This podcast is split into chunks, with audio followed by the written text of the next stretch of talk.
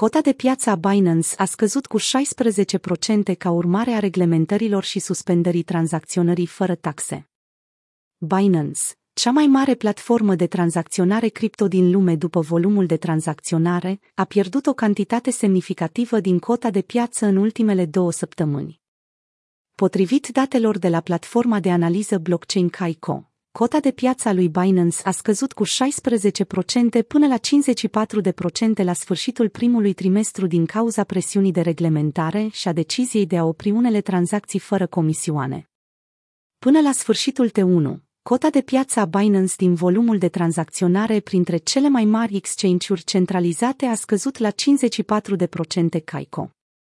Comisia de tranzacționare a mărfurilor futures din SUA, CFTC, a depus o plângere împotriva Binance pe 27 martie, acuzând exchange-ul că nu respectă conformitatea reglementărilor și încalcă legile privind derivatele prin furnizarea de servicii de tranzacționare clienților americani fără înregistrare la reglementatorii de piață.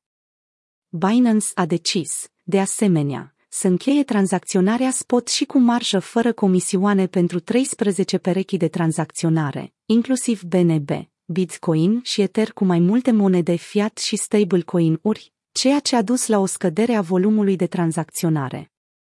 Cu toate acestea, filiala americană a Binance a reușit să-și tripleze cota de piață în trimestru, de la 8% la 24%.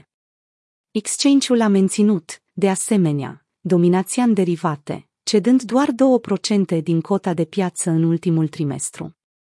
Raportul Caico a sugerat că scăderea cifrelor privind volumul de tranzacționare se datora în mare parte încheierii tranzacționării spot fără comisioane, mai degrabă decât preocupărilor legate de proces.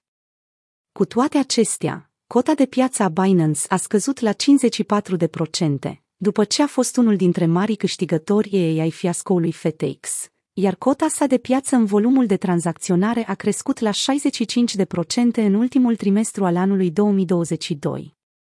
În răspuns la presiunile reglementare recente, crizele bancare și prăbușirea catastrofală a FTX, multe rapoarte au observat o tendință crescută către alternative decentralizate și portofele cu autocustodie.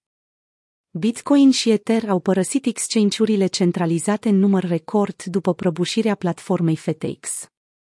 Volumele de tranzacționare pe exchange-ul descentralizat Uniswap rivalizează acum cu cele ale exchange-urilor de criptomonede Coinbase și OKX, dar sunt încă doar o fracțiune din cele procesate de Binance.